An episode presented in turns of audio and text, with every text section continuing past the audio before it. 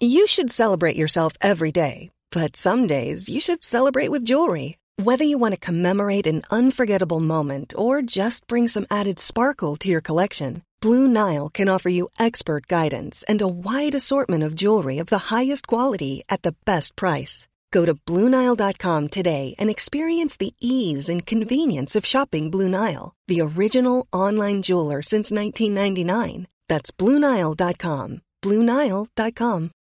Millions of people have lost weight with personalized plans from Noom, like Evan, who can't stand salads and still lost 50 pounds. Salads, generally, for most people, are the easy button, right? For me, that wasn't an option. I never really was a salad guy. That's just not who I am. But Noom worked for me. Get your personalized plan today at Noom.com. Real Noom user compensated to provide their story. In four weeks, the typical Noom user can expect to lose one to two pounds per week. Individual results may vary.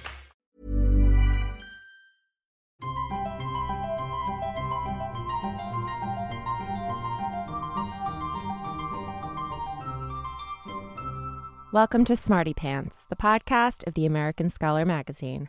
I'm your host, Stephanie Bastek. At The Scholar, we tend to shy away from making editorial statements endorsing this or that political position. But when a claim comes around that's so hostile to a public institution that is thousands of years old, well, we can't help but be blunt. Libraries are awesome. So, why choose now of all times to celebrate libraries? Shouldn't we always be talking about the awesome non book related services that librarians provide every day? Well, in case you missed it, last month Forbes published an op ed which stoked so much outrage that the editors deleted it completely, and we can't even link to it. But it argued essentially that libraries should be replaced by Amazon because it would save taxpayers money, and who goes to the library anyway? Well, a lot of people, it turns out. And the Twitter backlash alone was both funnier and more informative than the op ed itself. Written by Panos Mourdoukoutas, apparently the chair of a university economics department who's never visited the local library. Otherwise, he would know that librarians provide so many services in addition to books, which is what this episode is all about. Contrary to that guy's opinion, neither Amazon nor Starbucks nor any for profit enterprise could ever take the library's place. Because you know what?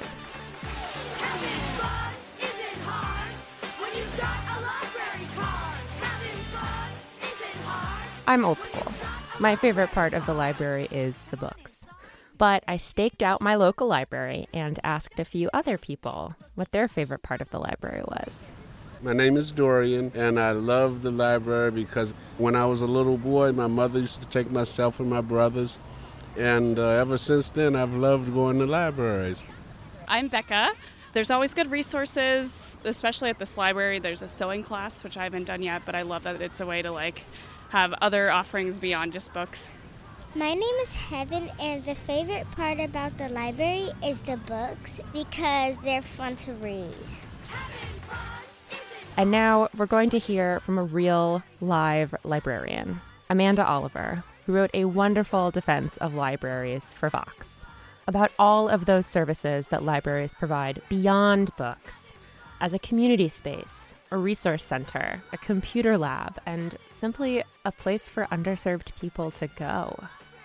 She would know why libraries are the best She's worked at one for seven years and currently calls a branch of the Washington, D.C. Public Library home. Thanks for joining us, Amanda. Thanks for having me. So, you've been a librarian for seven years now, and as the Forbes op ed column showed, people have a lot of misconceptions about what libraries and librarians do. So, can you talk about like what a typical week looks like for you? There really isn't a, a typical week um, other than I always know that I'm going to have a desk schedule, which means that I'll be on the desk interacting with the public for at least two to three hours of an eight hour shift. And that's where a lot of the kind of amazing interactions happen um, with patrons that come in of all ages and and all backgrounds. Um, probably ten percent of the time, when someone comes up to the desk, is it going to be about checking out a book or to check out a book? Ninety percent of the time, it's really them needing something. And sometimes it is very simple, like Googling something and how to spell it. And sometimes it's way more complex. And then outreach is another part of the job. And the neighborhood that I serve, um, there are not a lot of families or kids nearby. So we do reach out to community groups, schools, daycare centers, things like that. Um, the DC Library is really amazing about uh, creating opportunities. There's a really great program that they have going right now where they go out to the DC prison system. Um, and we have gone out and helped families when they're visiting family members who are incarcerated uh, sign up for library cards. And we do a story time with the kids who end up coming for that. So that's one example. Um, one of the branches just did an amazing uh, drag queen story time. So it's any number of things. What's an example of someone coming in and asking for something, you know, that's not a book? So that happens constantly. And I, I think that's the part that um, I get frustrated. So I've had a lot of comments whenever it comes up that I'm a librarian. Usually the response is, oh, it must be nice to like sit and read all day or have it be quiet all day. And it's just, it's really not that. Um, we're such an information resource for so many people. So, um, job applications, that's a daily thing where people come in. And sometimes we've definitely had people who have just gotten out of prison and have been serving really long sentences and haven't been on a computer you know, in 15 years and don't even know how to go into the lab and open up the internet browser and do a Google search.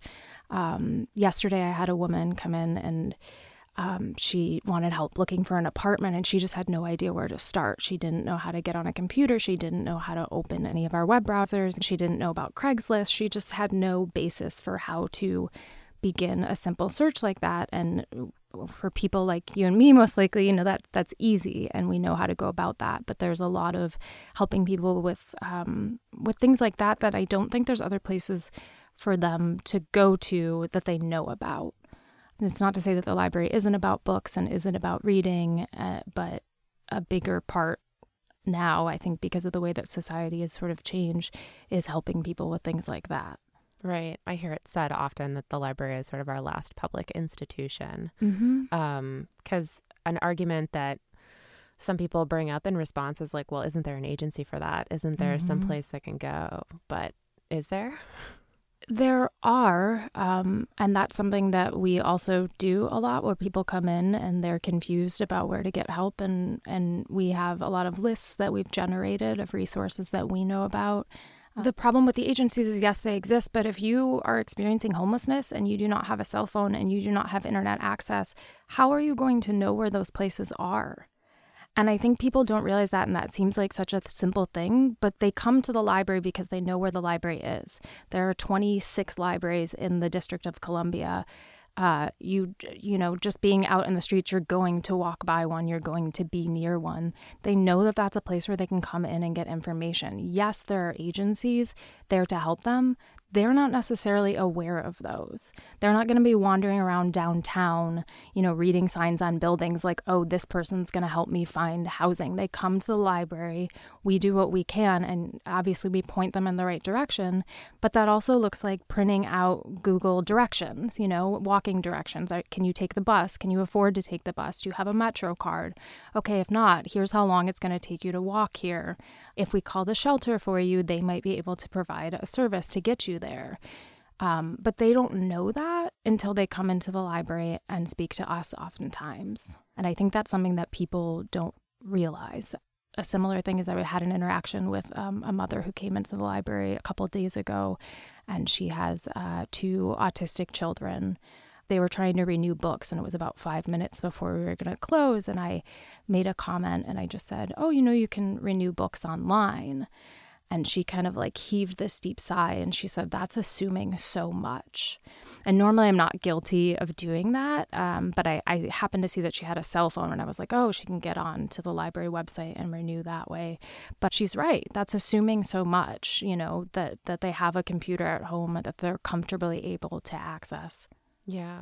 I mean, why do you think the library is such a place of anxiety for a lot of these commenters? Why is that the lightning rod for debates about taxes or the public good? I think there's a lot of discomfort around anything that's um, free.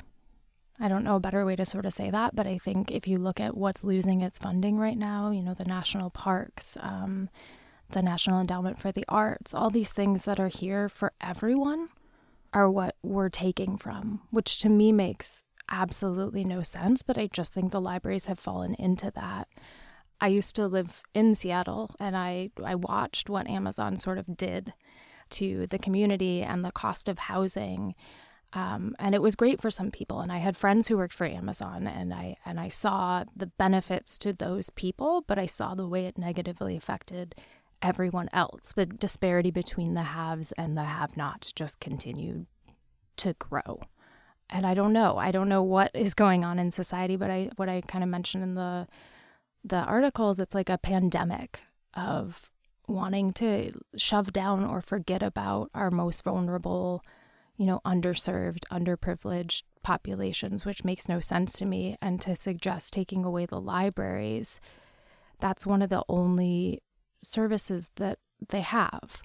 That's free, that's for everyone. And that's not to say I got one email from a reader saying, What about the middle class? And what about literacy? And she said something about the illiterate homeless. And it was just, you know, so offensive. But then my immediate thought was like, it's just coming from a place of not, of not knowing.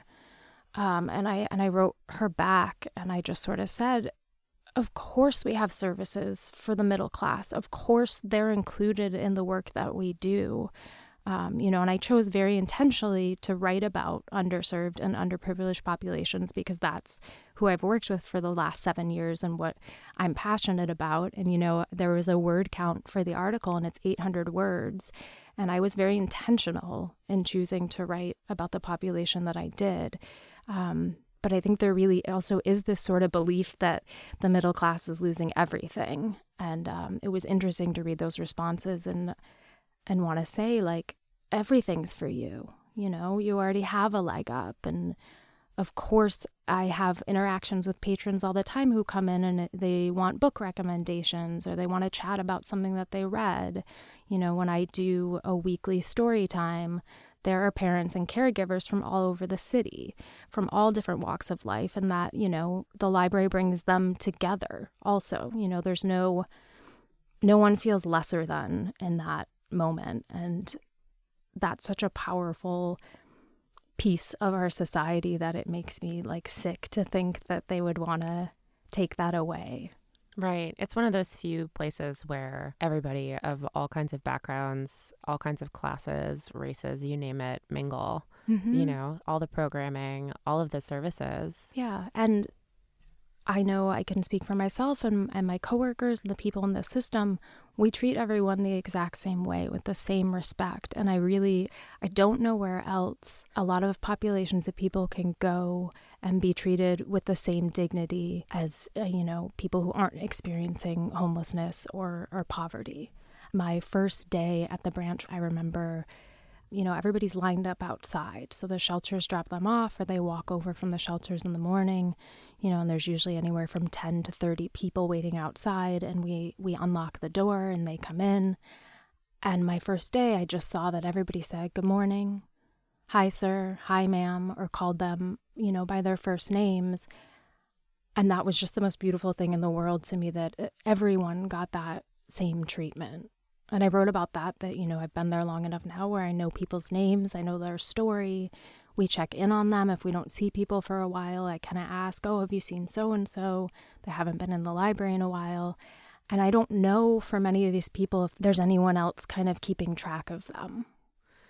Do you uh, think that there are other models or libraries elsewhere in the world or elsewhere in the country that are doing new and exciting things to fulfill these gaps in community? Yeah, absolutely. Um, so, DC and I believe San Diego and maybe Seattle um, are some of the first public library systems to employ a full time social worker. Oh, wow. Yeah. So, uh, I believe San Diego was the first, either San Diego or San Francisco. I can't recall, but I know DC has one. Um, and that's made a huge difference having someone there and like a, a lot of the branches in dc have um, what they call uh, peer outreach people who formerly were experiencing homelessness who come into the library branches um, and talk with people and help them get services that they need I think that's been huge um, that they've been doing in major cities. Um, and then there's kind of smaller things. Somewhere in California, there's a library system where uh, they've started checking out toys as part of the collection, um, which is amazing for people experiencing poverty or homelessness that their kids can come in, you know, and borrow an American Girl doll. That was what it started out with. I don't think there's a library system in this country that that isn't already looking how to fill in those gaps, isn't already doing that work just by the nature of what libraries are and who librarians are. And I don't think that people realize that we are at the forefront of equity in this country. And I really believe that. Right. And the forefront of a lot of things. Like librarians are trained in how to administer Narcan yep. for overdoses. Mm-hmm. Um, yeah, it's kind of shocking. Yeah, you know, it can be defeating sometimes, especially at our branch with the population that we work with, um, and kind of emotionally draining. And we have so many interactions in the day that we're so used to having that I think we forget how much of an impact they make. You know, teaching someone how to open an internet browser and get to Craigslist to look for apartments, that takes me 30 seconds. And then we move on to the next task. But I think what we forget in that is we just help that person find housing potentially.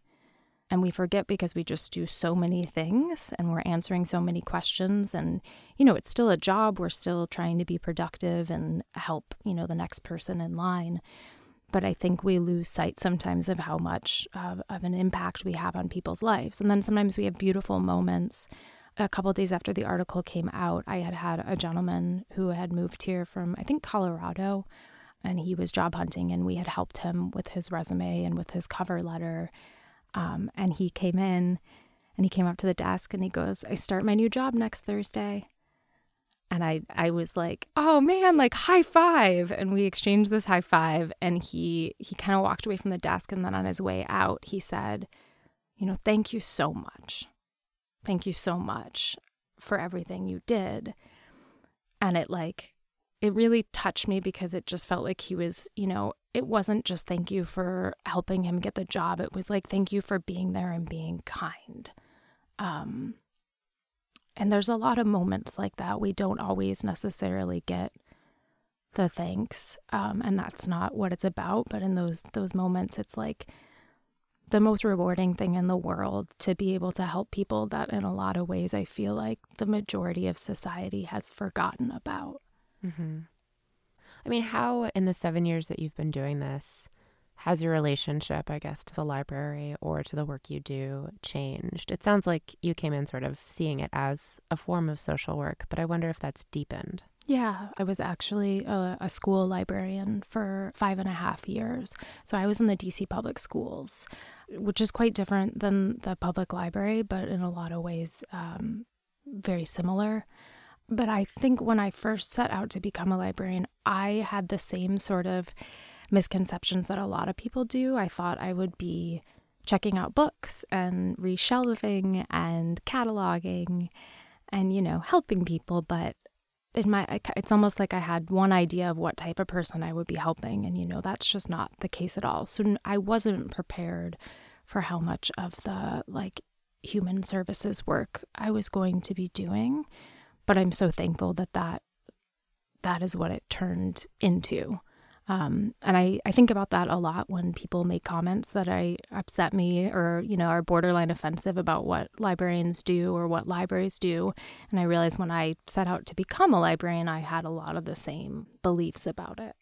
What do you want to see, I guess, in the future in libraries? Um, you know, in general, it could be anything, social services or or resources. I mean, some exciting things that I've read about recently or used, you know, the cool new streaming services at the DC library, or I was reading um, really enviously that Finnish writers get a royalty for yeah. every book that's checked out. It's almost as much as for a paperback. Yeah. Yeah. So I mean like what what I mean, like that, that is cool. out there, right? Wouldn't that be great? yeah. Yeah. So we are doing a lot of progressive work. Our library system, especially, we have so much stuff available online, so many databases. Um, lots of times when patrons come in and they're getting ready to travel, or I see that they're checking out uh, like a guidebook to a country Uh, I mentioned that we have like a language resource that's uh, very similar to Rosetta Stone that's available on the DC Library website with your library card. You know, there's access to audiobooks, there's access to ebooks. We're already doing some pretty amazing work. I would love to see more of the social work side and to see every major city have a social worker in the system. I think that would make a huge difference. Um, there's a really cool new library branch that opened up in DC that has a cafe built in. I think libraries will always evolve with the needs of the community around them, and that's kind of the beauty of them. And I really, I do think that they're here to stay. Um, I don't know how well they'll be funded, and that would be my biggest wish because we're not doing it for profit, and that's one of the few places left that's like that. We have links on the episode page to the op ed by Amanda Oliver that inspired this whole interview, as well as some amazing library resources, including something that we have in DC that's quite special the Punk Archive. Check it out. We'll be back next week. Until then, take care and stay sharp.